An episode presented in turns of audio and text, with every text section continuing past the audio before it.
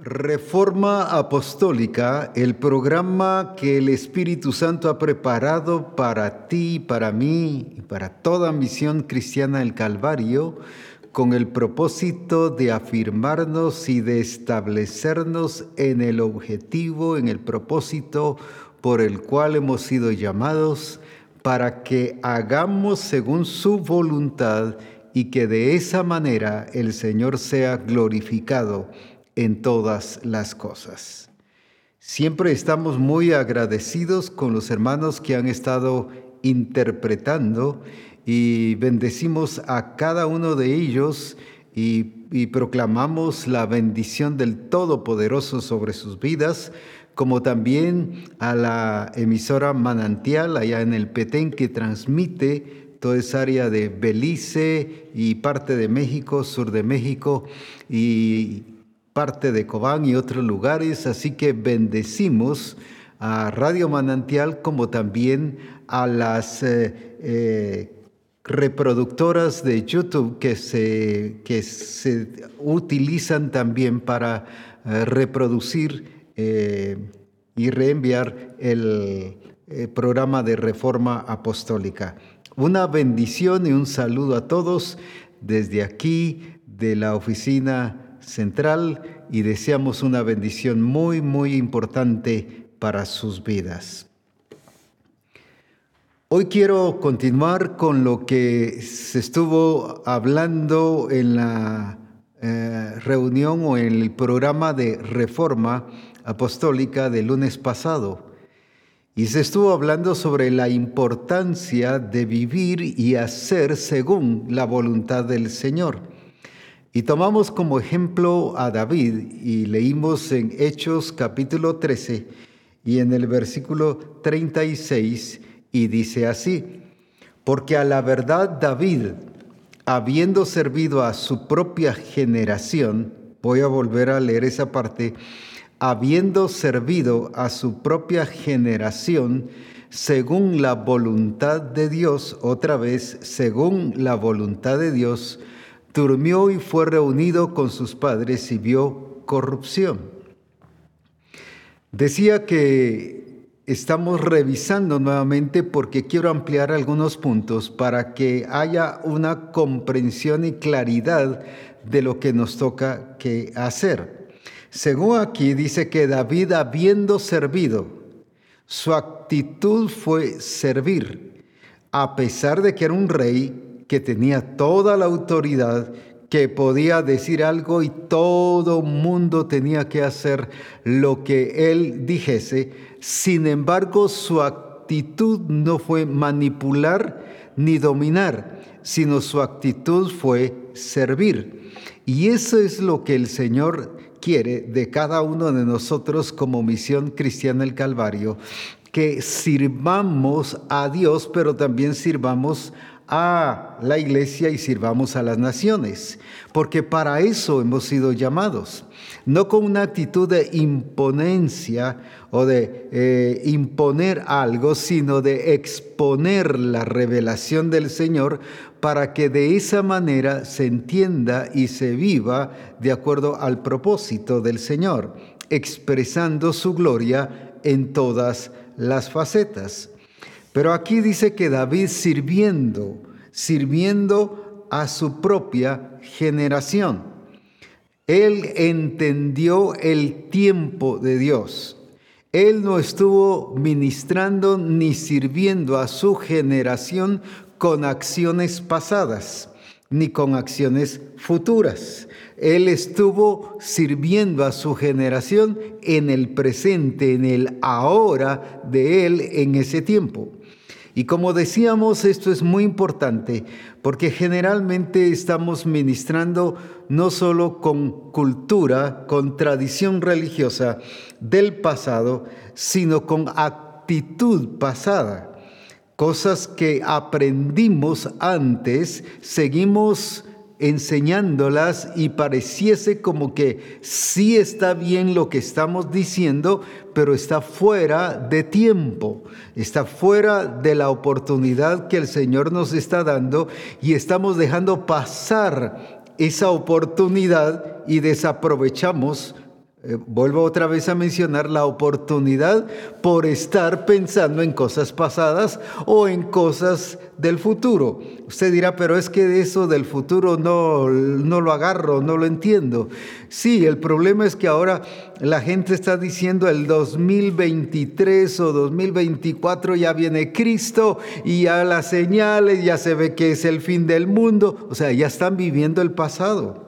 Cuando lo que nos toca que hacer es entender el presente y prepararnos nosotros, la familia y la iglesia y las naciones de acuerdo al tiempo de ahora. Lo digo de esta manera, por ejemplo, eh, se, se, sigue muchas veces ministrando al estilo Moisés y al estilo Aarón, sacerdocio arónico, algo que ya terminó, algo que fue para un tiempo algo que sirvió nuestro ayo. La ley sirvió nuestro ayo para llevarnos a Cristo, más venida la fe. Dice la escritura que ya no lo necesitamos. Sin embargo, seguimos ministrando de esa manera, de una manera individual, cuando ahora es como cuerpo de Jesucristo, de una manera de jerárquica, mas ahora es entendiendo que Cristo es el Señor de su iglesia, Él es el que dice las cosas que hacer y nosotros hacer su voluntad. Entonces ministramos de acuerdo al pasado y eso nos está afectando y dañando porque no estamos haciendo lo de ahora porque todavía tenemos la idea de que la iglesia es el reemplazo de Israel. Y déjeme decirle, la iglesia no es el reemplazo de Israel. La iglesia desde el principio viene mencionándose en la palabra del Señor y por eso un ejemplo, cuando dice, por tanto el hombre dejará a su padre y a su madre y se unirá a su mujer, pero ya en Efesios lo relaciona con la iglesia. No solo lo vuelve a mencionar, sino dice que así es la iglesia. Y así, así como la cabeza alimenta al cuerpo, también Cristo alimenta al cuerpo. Entonces relaciona desde el principio la iglesia y con Abraham dice, para que la bendición de Abraham alcanzase a los gentiles. Ni siquiera se oía de pueblo judío, ni siquiera se oía de pueblo de Israel, porque todavía eh, en ese momento no había nacido Jacob. Entonces, qué importante es que nosotros veamos y vivamos el tiempo de hoy ya después nació Jacob y le puso el Señor Israel y de ahí con los doce hijos que tuvo, pues que las doce tribus y de ahí ya vino después de eh, el periodo de Salomón. Eh, primero se llamaba Israel, después ya se llamó pueblo judío cuando hubo esas divisiones y de ahí mira hasta dónde después de David surgió ya la religión judía.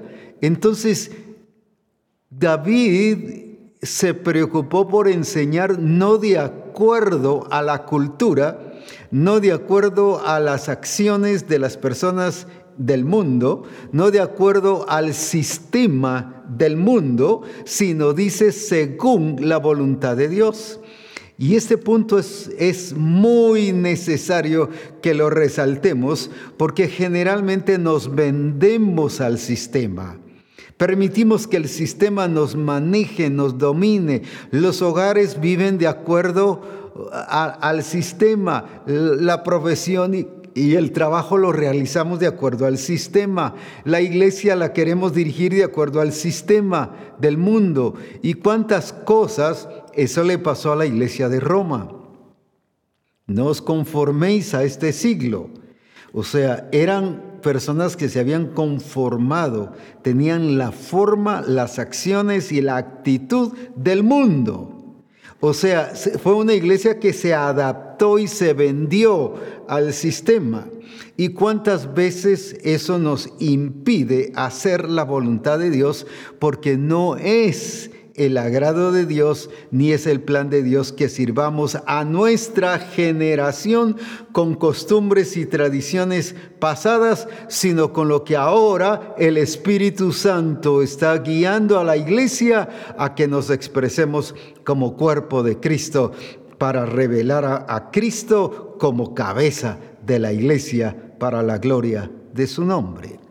Y por eso es que en Efesios capítulo 1 y versículo 9 Pablo le escribe a la iglesia para hacerle entender este mismo sentir, voy a decir así, que buen David y que buen Cristo, pero ahora es trasladado a la iglesia, ahora es dado esa responsabilidad a la iglesia, la cual dice así, dándonos a conocer, o sea, excusa de que no lo sabemos, eso no funciona. ¿Por qué? Porque ya nos dio a conocer es que yo no, porque el pastor no lo ha dicho, porque eh, el discipulador no lo ha dicho, porque...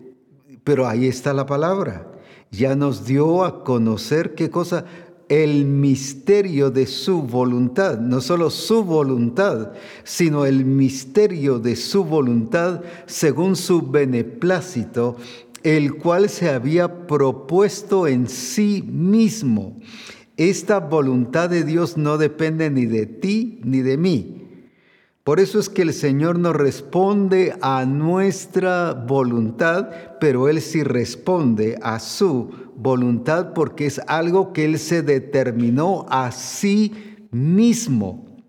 No pensando en, relación a la voluntad tuya, no pensando en tu voluntad ni en mi voluntad, sino en la voluntad del Padre.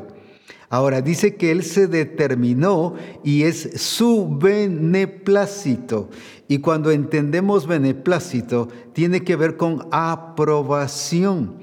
No solo es un deseo, no es algo así que Él a la fuerza quiere que se cumplan sus deseos y que se haga solo lo que Él quiere, sino porque Él trazó un objetivo, trazó una meta, trazó un blanco trazó un propósito y por base a ese propósito es que determinó su deseo. No es el deseo el que determinó el propósito, sino es el propósito el que determina su deseo, su beneplácito, lo cual aprobó lo cual aprobó. ¿Qué significa eso? Que Él hizo su plan, lo aprobó y ahora lo dio a conocer a la iglesia. Una cosa es la que dio a conocer a David y a los demás, incluso a Jesucristo, pero ahora dice que lo dio a conocer a la iglesia. No solo es un deseo, sino es un plan aprobado por el Padre. Esa es la voluntad de Dios. Pero también la palabra aprobación tiene que ver con complacencia, es lo que a Él le complace lo que a Él le hace que, y hace que la iglesia se, se, sienta realizada en cumplir el propósito y el plan del Señor. Complacencia es, no solo, ay, siento gozo por lo que estoy haciendo y me siento feliz porque estoy haciendo como el Padre quiere. complacencia significa esa satisfacción de alcanzar la realización del objetivo y del plan del Señor. No es solo un deseo emocional o sentimental, sino es el alcanzar lo que el Señor quiere que nosotros hagamos. Y por eso aquí en el libro de Efesios, ahora es algo que le hace responsable a la iglesia, a ti y a mí. Nos hace responsable a todos, a los ministros, esposas de los pastores, eh, eh, asistencia pastoral, discipuladores y a toda la iglesia en general. Tenemos que hacer según su beneplácito, ¿qué significa? No solo su voluntad, no solo un deseo, sino es algo que él mismo aprobó. Y por eso nos lo nos lo transmitió. Por eso fue que nos lo dijo nos lo hizo mención. No, como dije, no era solo un deseo así que él que quisiera tener y, y, que a la fuerza quiere que sus deseos se cumplan, sino es porque algo él ya probó. Entonces cuando hacemos algo contrario a la voluntad de Dios, estamos haciendo algo que Él ha desaprobado y que Él no ha aprobado. ¿Por qué Jesús, a Jesús se le llama varón aprobado? Porque fue medido, fue pesado, fue eh, puesto a prueba y lo que estaba haciendo era acorde no solo a un deseo del Padre, sino a lo que Él mismo había aprobado. Entonces, ¿cómo vamos a ser aprobados como iglesia? Vamos a ser aprobados porque estamos haciendo lo aprobado por Dios, lo que a Él le complace, lo que a Él le agrada. No solo es su deseo, sino lo que a Él le complace. Entonces, es necesario que nosotros entendamos que estamos sirviendo en esta generación, en este tiempo, pero para hacer su voluntad y para que de esa manera cumplamos el propósito del Señor. Estuvimos viendo sobre cómo él se encontraba en un muro, según la escritura, y, allí eh, mide y dice que puso una plomada y, le dice al profeta, eh, ¿qué, es lo que ves? ¿Y, qué? y le dice, es una plomada de albañil. Y le dijo el Señor, sí, porque yo he puesto plomada ya para el pueblo de Israel. Y como decíamos, la plomada es para que sean alineados, para que eh, eh, esté precisamente en el nivel y en la dimensión exacta que se debe tener. No torcidos, no desviados, no más o menos, no junto al camino. Recuerde que el ciego estaba junto al camino, pero el Señor lo llama y lo mete al camino. ¿Por qué? Porque el camino es Cristo y si usted está junto al camino, entonces no está en Cristo. Usted mismo está diciendo, si yo estoy junto al camino, entonces está diciendo, no estoy en Cristo. Por eso es necesario que nosotros nos coloquemos en la posición correcta de estar en Cristo Jesús para hacer las cosas como Él quiere que nosotros las hagamos. Y también cuando mirábamos la, palabra que le fue escrita al rey Belsasar en la pared, Mene, mene, tekel, uparsin. Y dice, pesado has sido en la balanza y has sido hallado falto. El Señor no solo nos mide, como en el caso de Amós, que le explicó de, de la, de, de que había puesto una plomada, sino el Señor también nos pesa. Definitivamente usted ha ido con algún doctor o algún tratamiento médico y ¿qué es lo primero que le hace antes de mandarlo a hacer los exámenes pertinentes? Le mide su presión, pero también lo pesa, porque el pesarlo, ¿qué hace? Define cuán saludable está, pero también qué posibilidad de estar saludable tiene o ya de en extremo, ya pues las cosas ya serían diferentes. Pero siempre somos pesados. Y aquí dice que este rey no solo fue medido, sino fue pesado. Pesado ha sido en la balanza. Qué necesario es que comprendamos que el Señor nos pesa para ver si tenemos el peso adecuado, el peso apropiado, que si no nos excedemos al peso, si no tenemos sobrepeso, por eso es que tenemos mucha persona que tiene sobrepeso, tiene impedimento de caminar o impedimento de moverse o muchas eh, enfermedades que surgen a raíz de eso y, y la iglesia es dañada con eso. Y por eso es que este rey fue pesado. ¿Por qué? Porque lo que tenía que hacer no lo hizo. Se pesó, no solo se midió. Una cosa es medir, por ejemplo, eh, a la iglesia de Éfeso, el Señor la medía y le dice que deben de tener la estatura del varón perfecto, es medir.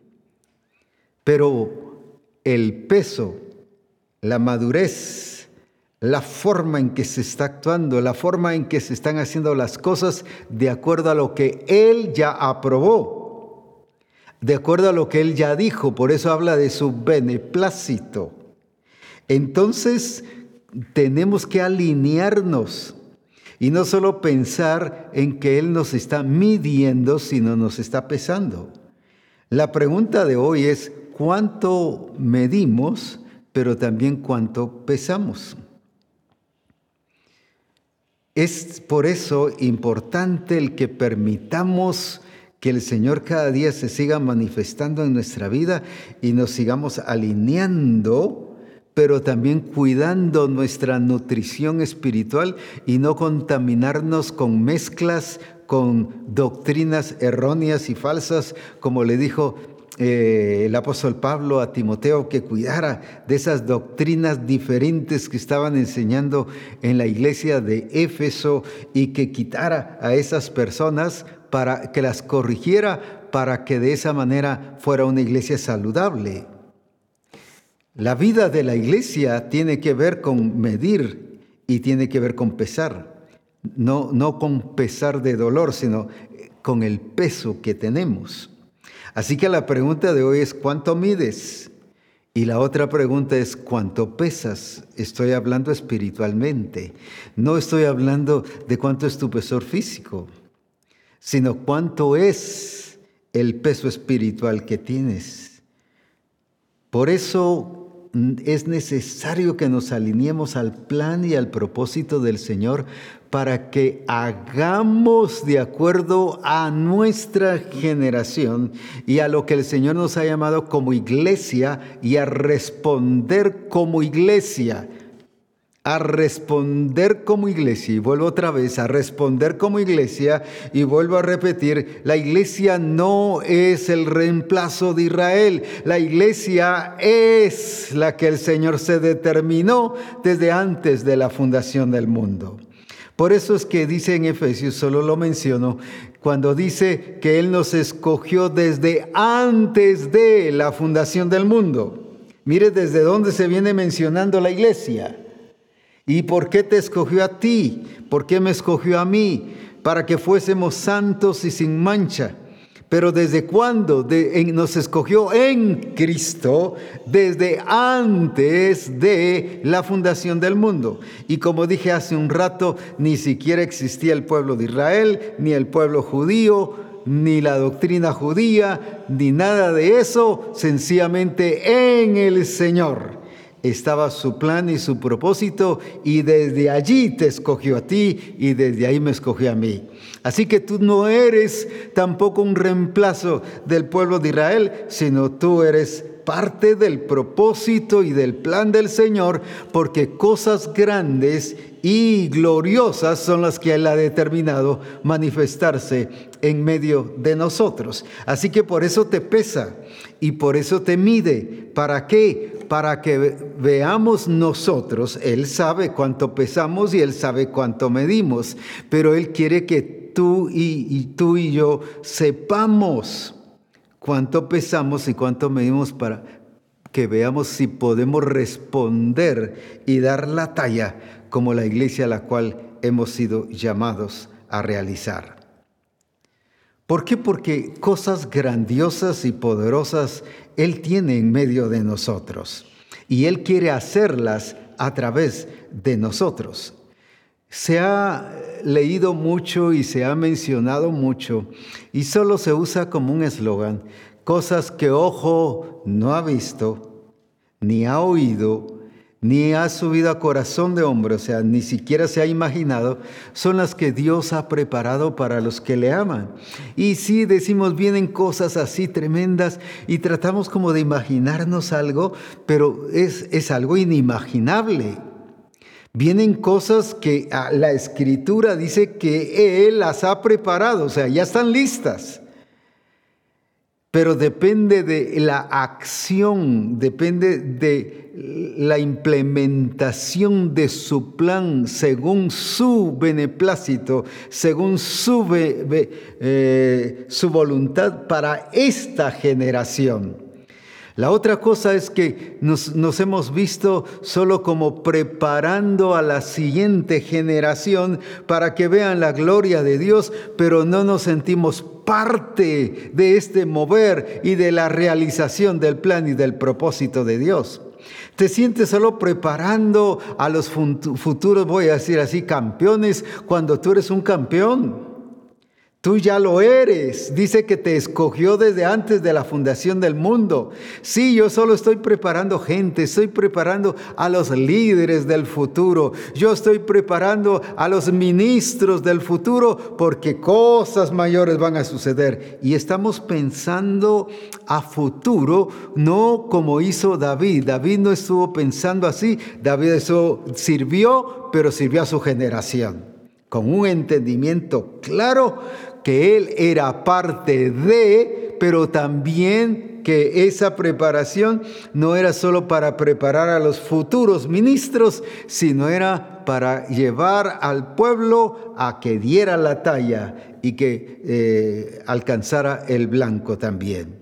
¿Cuántas veces nos pensamos o pensamos que estamos eh, dejando un legado para las nuevas generaciones y sí lo debemos hacer, pero nos vemos solo trabajando hacia esa nueva generación que viene. Pero tú eres parte de lo que ahora corresponde hacer. Y aquí veo a un David que se sintió parte de, que se involucró, que vio que era parte de.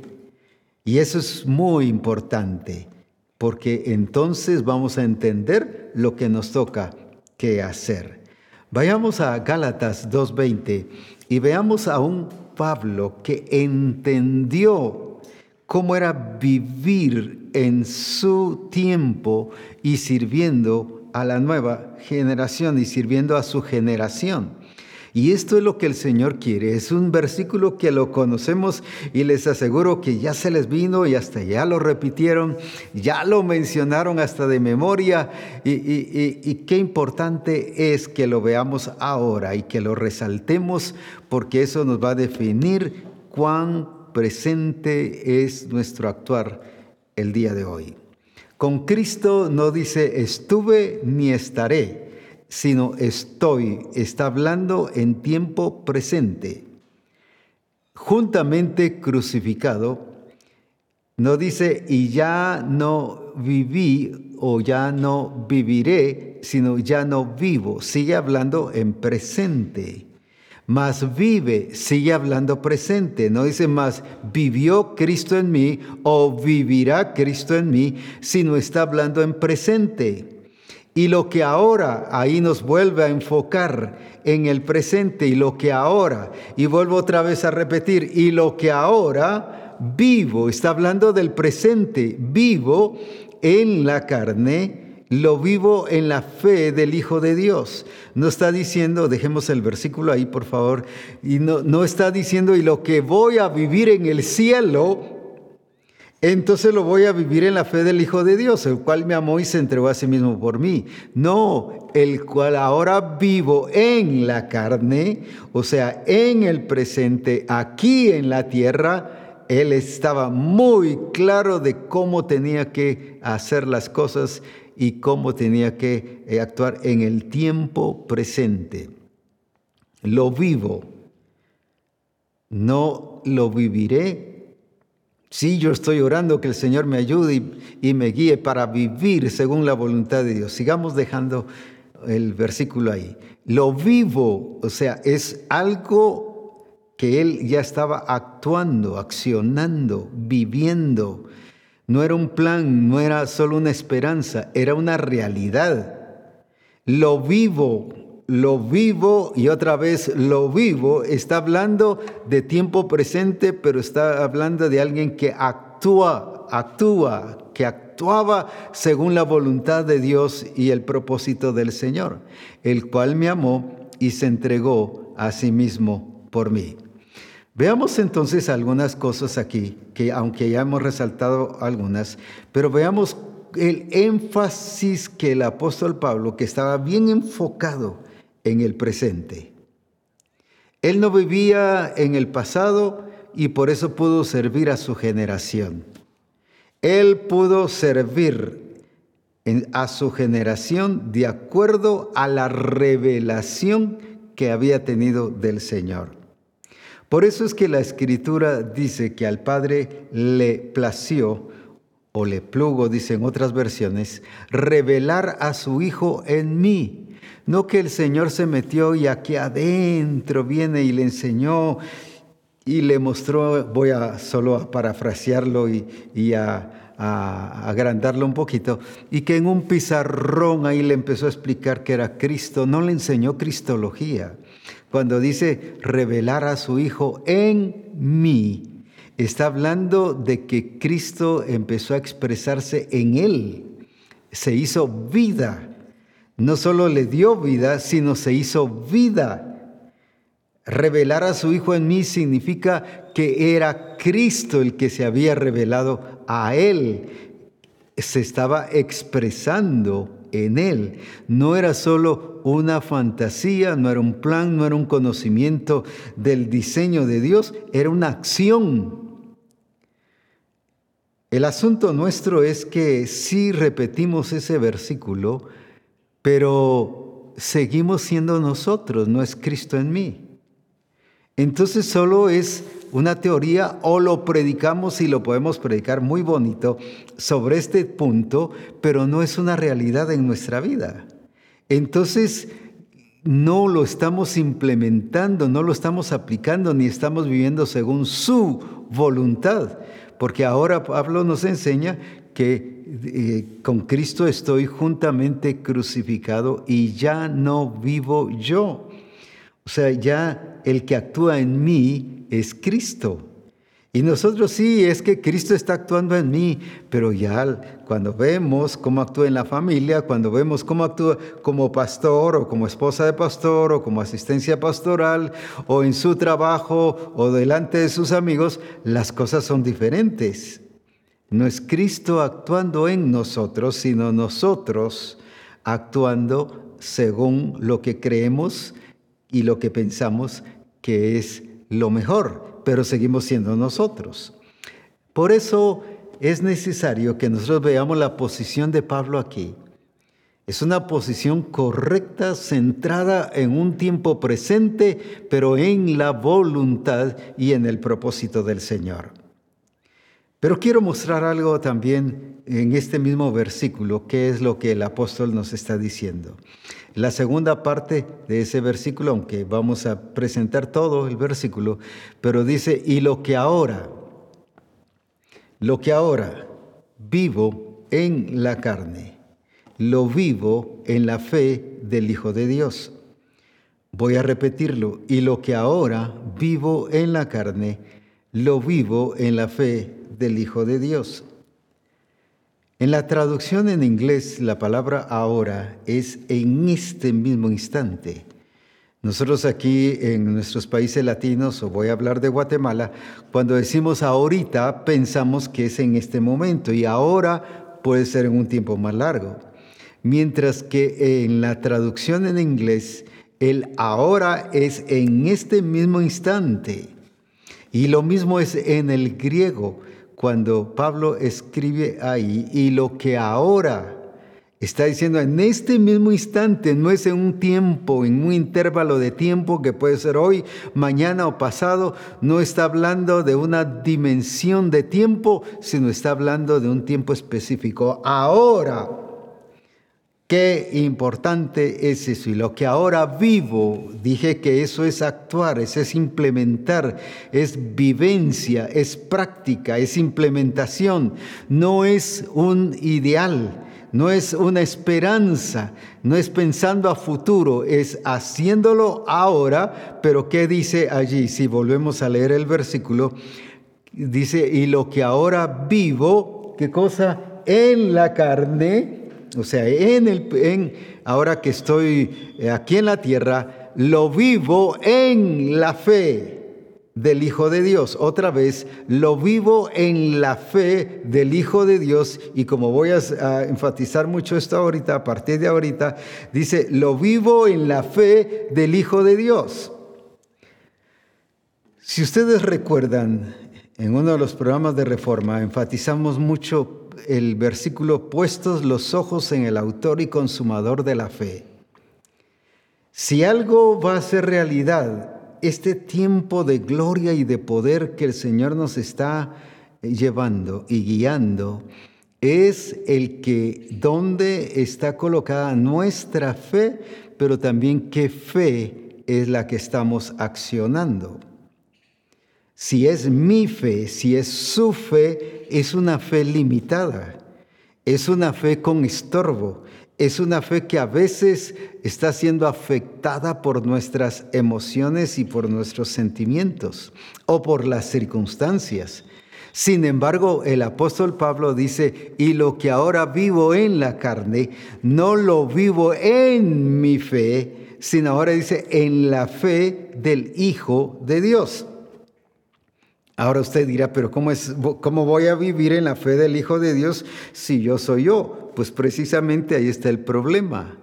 No es Cristo en mí y estoy juntamente crucificado y ahora ya no vivo yo, más vive Cristo en mí. Entonces, como Cristo está viviendo en él, la fe que Pablo estaba actuando no era en su fe, sino era en la fe del Hijo de Dios. Ahora, ¿Qué es lo que implica esto? Porque en mi fe es una fe limitada, pero la fe del Hijo de Dios es una fe ilimitada.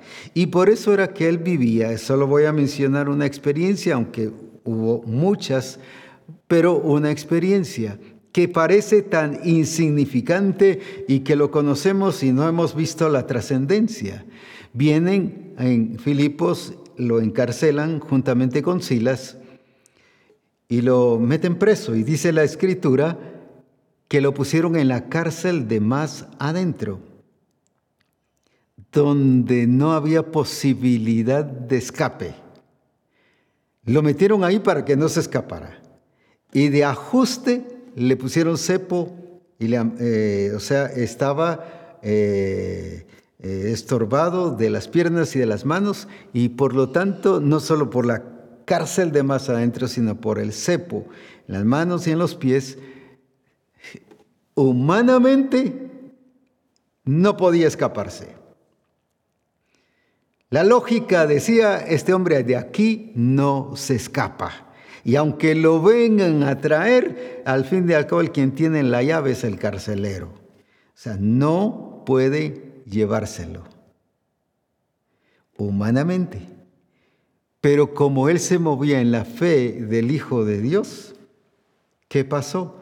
El Señor provocó un terremoto, las puertas de la cárcel se abrieron, el cepo se, les, se, se abrió y él pudo salir. Pero si era ilógico, no había ninguna razón la lógica, el razonamiento decía, no puede salir. Sin embargo, como se movía en la fe del Hijo de Dios, sucedieron cosas ilimitadas, se vencieron obstáculos, se, vencieron barreras, se, vencieron la lógica y el razonamiento eso es a lo que el Señor nos está llamando, a una dimensión que sobrepasa toda limitación, que sobrepasa la lógica, que sobrepasa el razonamiento, que sobrepasa cualquier estorbo, cualquier impedimento. Y eso es lo que está trazado para la iglesia de Jesucristo en estos últimos tiempos. Por eso es que Él nos está midiendo pero no solo midiendo para que nos sintamos mal y porque nos está como poniéndonos en un juicio o juzgando y que nos sintamos mal y el Padre, ¿cómo me trata a mí? No me tiene confianza. No, es porque Él nos dio su voluntad que ha sido aprobada su plan que ha sido aprobado, su diseño que ha sido aprobado, para que seamos aprobados. Y por eso es para que seamos funcionales en el plan y en el diseño del Señor. Lo explico con otro ejemplo. Viene y mire la trascendencia de lo que el Señor quiere hacer con nosotros. Por eso necesitamos entender su voluntad. ¿Qué pasó con el ciego cuando fue sanado? Aquel, eh, aquella persona que el Señor lo sana y luego se armó un alboroto. El sistema todo fue movido. Mire, la gente se sintió atacada según ellos. Sus creencias, su posición, su cultura eh, empezó a ser atacada. Él no la atacó.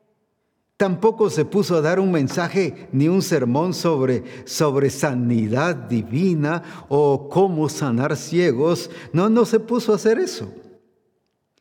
Él lo único que fue fue la expresión de la gloria de Jesucristo y de su poder.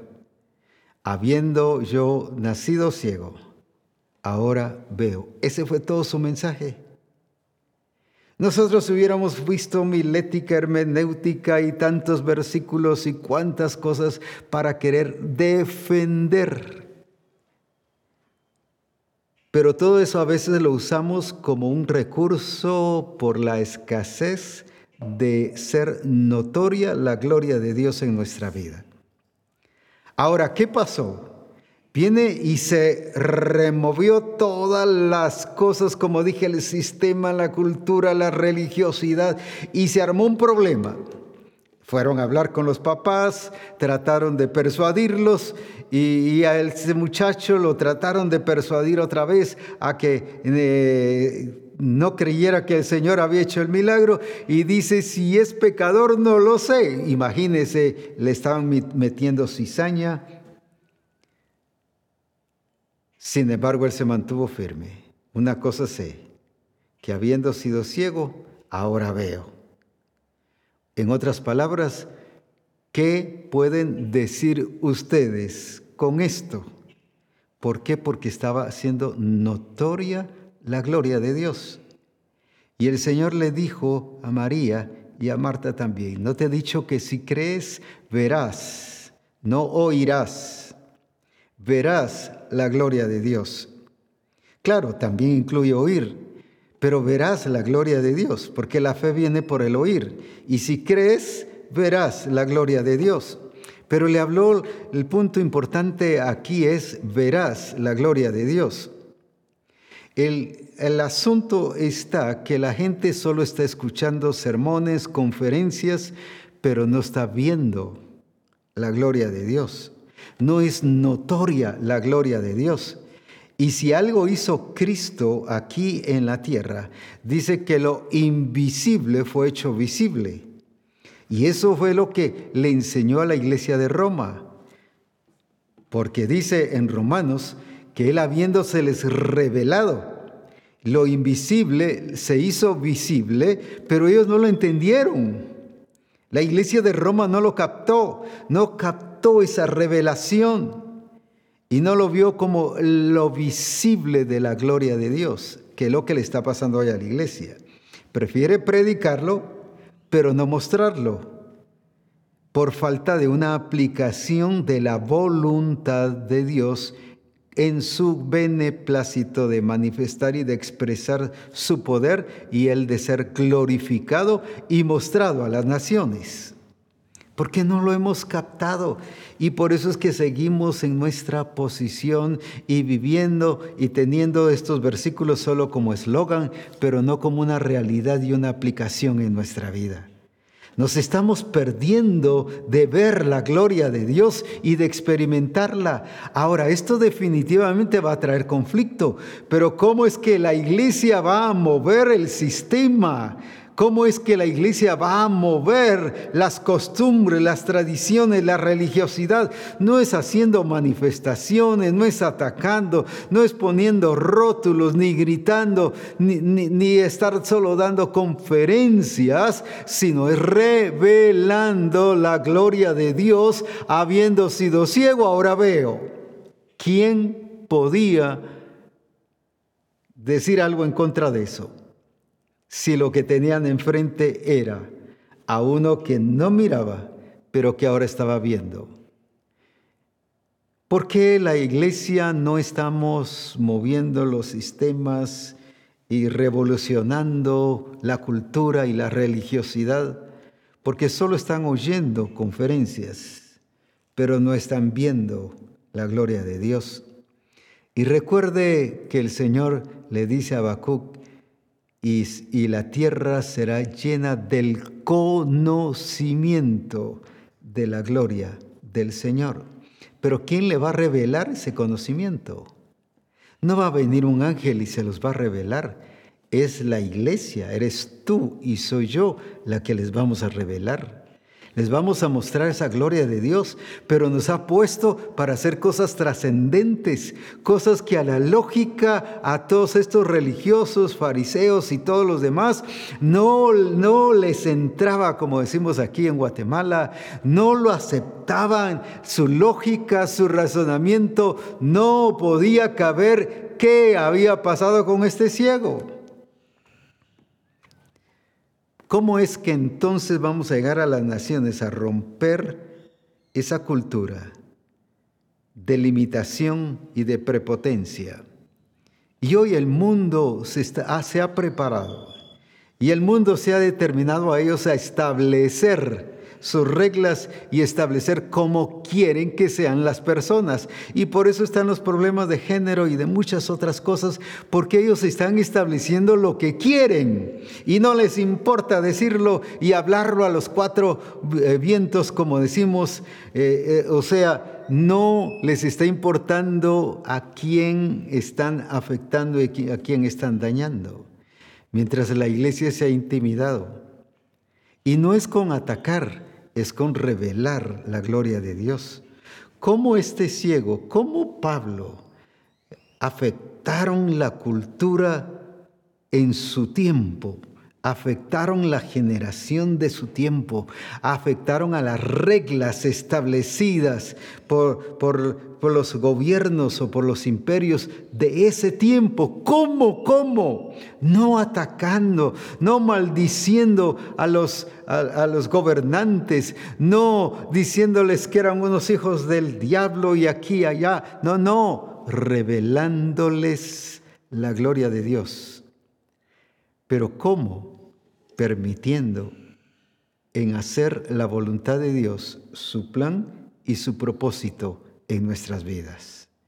¿Cómo es entonces que la iglesia va a destruir el sistema y colocar a los principados y a las potestades bajo la planta de sus pies donde el Señor ya lo colocó? Donde el Señor dice, y puso bajo sus pies, ahí habló de los principados y potestades pero ya en la aplicación correcta, en la vivencia, en la vivencia, como alguien decía, eh, yo tengo bajo la planta de mis pies a las obras del diablo y, pero viene enfermo, su hogar dividido, su, su, trabajo todo fracasado, el negocio que había empezado todo se le cerró, pero según el que tenía, porque la escritura dice que había sido puesto y que fue puesto bajo la planta de sus pies. Y sí es cierto, pero falta la aplicación, falta la realidad, el mostrar esa notoriedad, que se vea que lo invisible sea visible, pero ¿quién lo va a hacer? Es la iglesia la llamada a revelar a un Cristo poderoso y glorioso. Es la iglesia la llamada a expresar, pero eso no se puede hacer en mi fe ni en tu fe. No estoy diciendo que no hay necesidad que no creas, porque el Señor le dijo, si crees verás la gloria de Dios. Nuestra responsabilidad es creer en lo que se nos ha sido dado y, y, en la posición y posesión que nos ha puesto el Señor. Pero ya el actuar en esta dimensión es vivir Cristo en mí, ya no vivo yo, sino ahora vive Cristo en mí. Y por lo tanto dice que ahora lo vivo en la fe del Hijo de Dios. Con razón vemos a un Pablo. Y como lo ponemos como milagro, ah, un milagro sucedió ahí, el cepo se, se, abrió y, y fue sacado a la cárcel, lo vemos solo como un milagro. Y le restamos importancia cuando lo que el Señor está mostrando ahí es su gloria y que Él está mostrando que lo que Pablo estaba haciendo eran cosas sin límite, no tenía estorbos, aunque le habían puesto estorbos. No tenía impedimentos, aunque ahí mismo le habían puesto impedimentos, pero su actuar era rebasando todo eso y mostrando la gloria de Dios. Lo mismo este joven no se complicó la vida, como dije, en preparar un sermón y una conferencia, ni fue a visitar a Jesús y le dijo, mira, dame unos versículos, un bosquejo por ahí, porque estos me están acosando y me están presionando y quieren que yo les muestre por qué y cómo fue que fui sano. Y yo quiero probarles escrituralmente esto. Suena bonito, pero no era el momento de estar dando conferencias, era el momento de revelar hechos y no solo palabras. Y ahora estaba mostrando los hechos de Dios. Ah, qué precioso. La gloria de Dios. Dios mismo revelándose en que ahora él veía. Y él estaba seguro en eso, no se complicó. Estaba ciego, pero ahora veo. ¿Será que tú y yo podemos decir esa verdad? ¿Será que podemos decir en esa dimensión, antes era esto, pero ahora soy esto?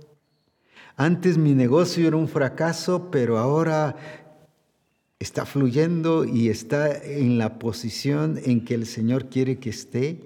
Mi familia, mi empresa, mi negocio, yo mismo estoy en tal posición porque Pablo está hablando no solo de un presente, sino identificándose con ese presente. Y lo que ahora vivo, como dije, no está hablando de futuro ni de pasado, sino está hablando de un presente, pero Él se ve allí incluido. Por eso es que me gusta ese versículo porque nos está dando una revelación de cómo expresar la gloria de Dios de cómo vencer los obstáculos, no con mi fe, sino con la fe del Hijo de Dios, porque la fe del Hijo de Dios es una fe que no es limitada, sino es ilimitada. Es una fe que hace que las cosas sucedan y se vea la gloria de Dios como el Señor mismo lo reveló, como el apóstol Pablo mismo lo reveló y como ahora muestro este caso de este ciego, lo reveló él también. Ahora ya no es ciego, ahora es alguien que veía. A esa dimensión el Señor nos ha llamado y nos muestra ejemplos como el caso de, de Noé con el arca y vimos que era un arca donde la ingeniería humana hubiera tratado eso como un error, como algo gravísimo y algo que iba a exponer a la gente y a los animales a un riesgo. ¿Por qué? Porque imagínense estar encerrados 40 días, más después 140 días. Dice que después de que dejó eh, de llover, las aguas estuvieron sobre la tierra 140 días, o sea, fueron 180. ¿Dónde tenían tanta comida?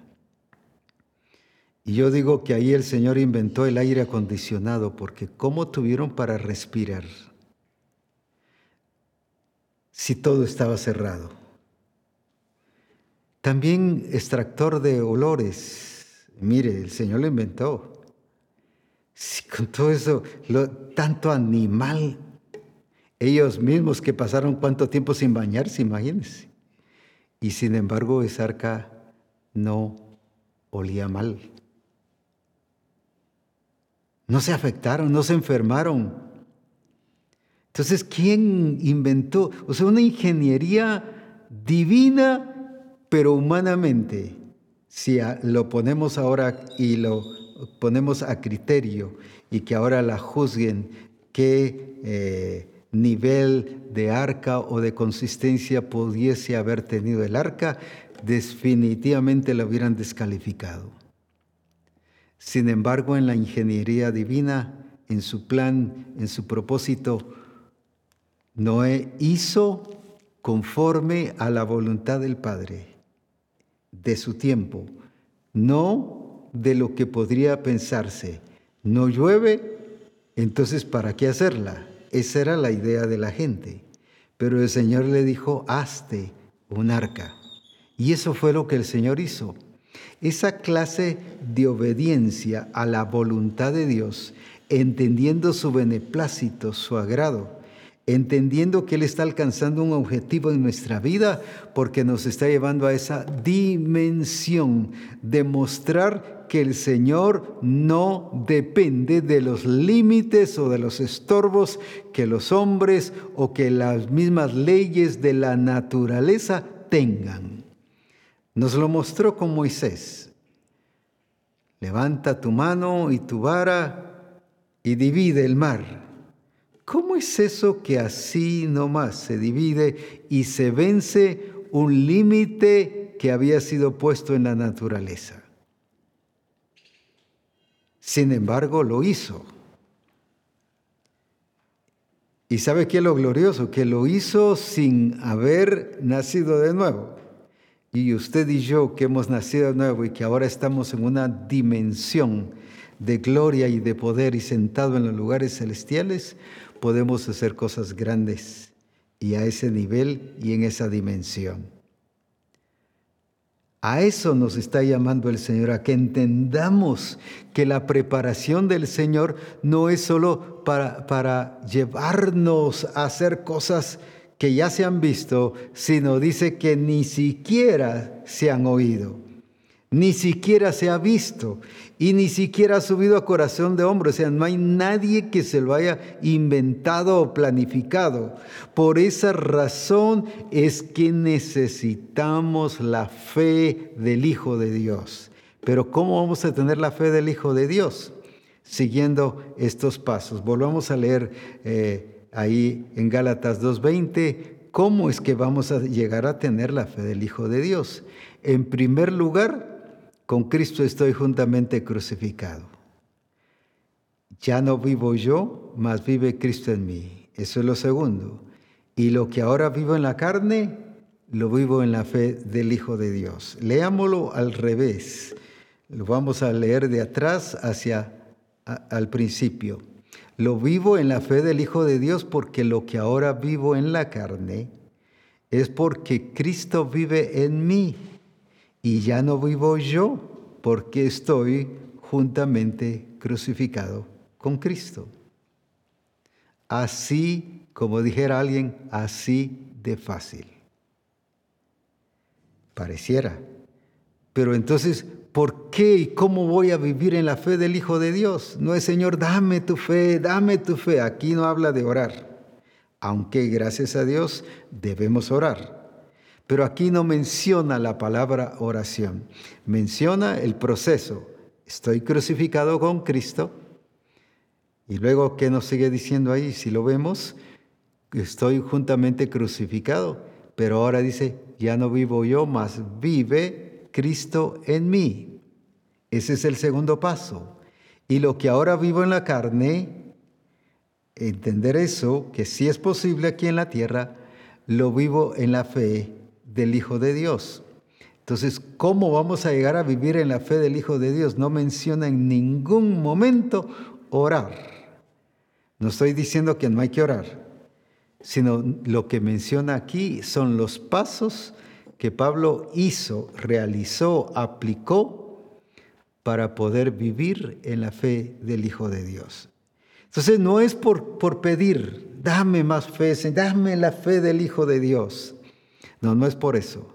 Es porque estoy juntamente con Él crucificado y ahora ya no vivo yo, ahora es Cristo el que vive en mí y por eso ahora lo que vivo en la carne, o sea, en el presente, en este cuerpo, aquí en la tierra, ahora lo vivo en la fe del Hijo de Dios. ¿Cómo va a ser aplicado entonces todo eso y toda esa manifestación del Señor? Siguiendo este proceso. Por eso es que necesitamos ser medidos a, ese proceso, pesados a ese proceso. No pesados por ocurrencia, solo cuánto pesa y ya pesa tantas libras o tantos kilos. No, es, de, es acorde a lo que Él mismo nos ha diseñado, el proceso que Él nos ha diseñado. Me gusta, volviendo al arca, cuando Noé dice, o, el Señor dice, y Noé hizo todo, pero conforme a lo que Jehová le dijo que hiciera. ¿Cómo lo midió? No solo qué bonita le quedó el arca, qué bueno, uh, se ve pero hermosa. No, lo que el Señor hizo fue examinar, ver si todo había sido hecho conforme a lo que le había dicho. Entonces fue pesado y fue medido no solo porque hizo el arca, sino porque la hizo de acuerdo a la voluntad del Padre. Y así vemos en Moisés cuando hizo el templo.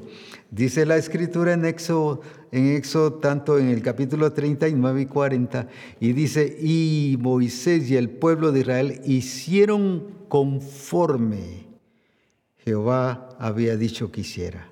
Y sabe que me gusta, y dice que Moisés fue a ver si el pueblo de Israel había hecho conforme Ahí está la palabra. O sea, fue medido, fue pesado, pero con algo, con lo que Dios había dicho y cómo había dicho que se hiciera. Así que no es solo que el Señor va a llegar, ah, sí hiciste mi voluntad, qué bueno, te felicito, eres mi hijo amado. No, no, Él nos va a medir de acuerdo a lo que nos ha dicho que debemos hacer en este tiempo y en esta generación.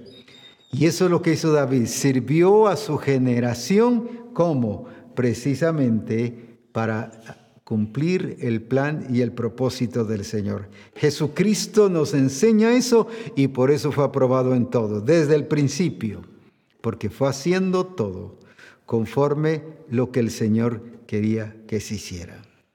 Por eso es que Misión Cristiana el Calvario necesitamos comprender la aprobación de Dios pero no vamos a ser aprobados solo porque Él, eh, Él es nuestro Padre y es muy cariñoso y muy amoroso, sino acorde a lo que Él ha dicho y a lo que Él nos ha revelado y a lo que Él nos ha mostrado. Por eso dice, conforme, de acuerdo a la puesta en la balanza del peso no es solo porque a Él se le antojó pesarnos si pesas tanto, sino porque has sido hallado falto o has sido aprobado.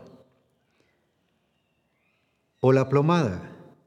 No es solo porque a Él se le ocurra y diga, sí, está bien. No, no, de acuerdo a lo que Él dijo, si está bien o no está bien.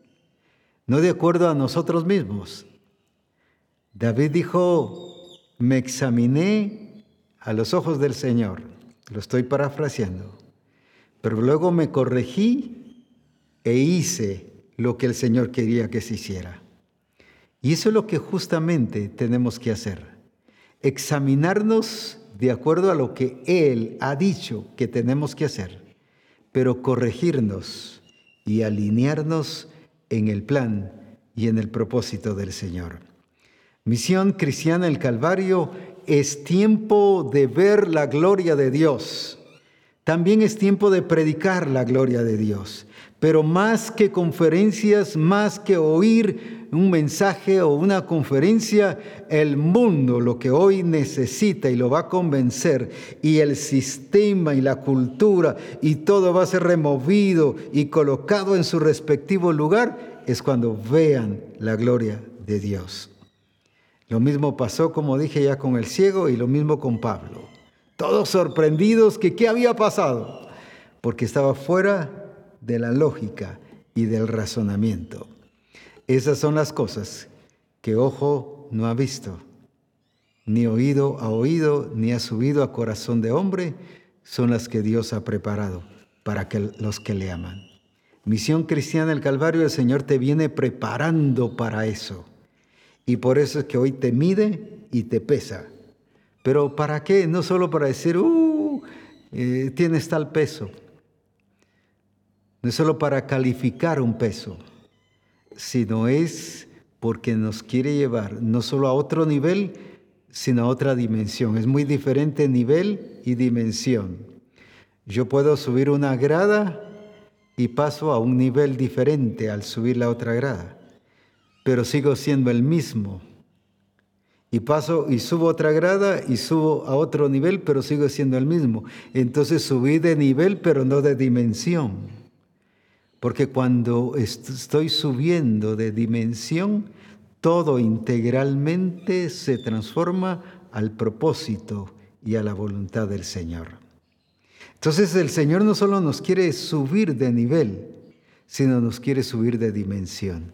Y cuando está hablando de cosas mayores, está hablando no de nivel, sino de dimensión. Y cuando le dice a María y a Marta, veréis la gloria de Dios, no está hablando de nivel, está hablando de dimensión. El ciego no reveló un nivel diferente, el ciego reveló una dimensión diferente. Pablo, allí en la cárcel, y como dije, hay tantos ejemplos de esa gloria de Dios, no reveló un nivel diferente en que él se movía, sino mostró una dimensión, porque la dimensión tiene que ver con expresión y con revelar al Cristo que es resucitado, que es Señor de señores y Rey de reyes. A eso has sido llamado tú y he sido llamado yo y toda misión cristiana del Calvario sin excepción. A revelar al Cristo resucitado, pero ya no en un nivel solo diferente, sino en una dimensión de acuerdo a su voluntad para este tiempo de gloria y de poder. Así que adelante a afirmarnos, a corregirnos y alinearnos en el propósito del Señor para ver su manifestación y su plan cumplido y Cristo siendo glorificado a través tuyo y mío y la iglesia expresándole a las naciones el Cristo glorioso y todos los sistemas serán removidos y quitados de su lugar y haciendo ver que la soberanía de Dios, que el que manda es Dios y no las personas, ni los sistemas, ni ninguna otra circunstancia. Él es el Señor. Adelante, bendiciones y tomando nuestro lugar en Cristo Jesús.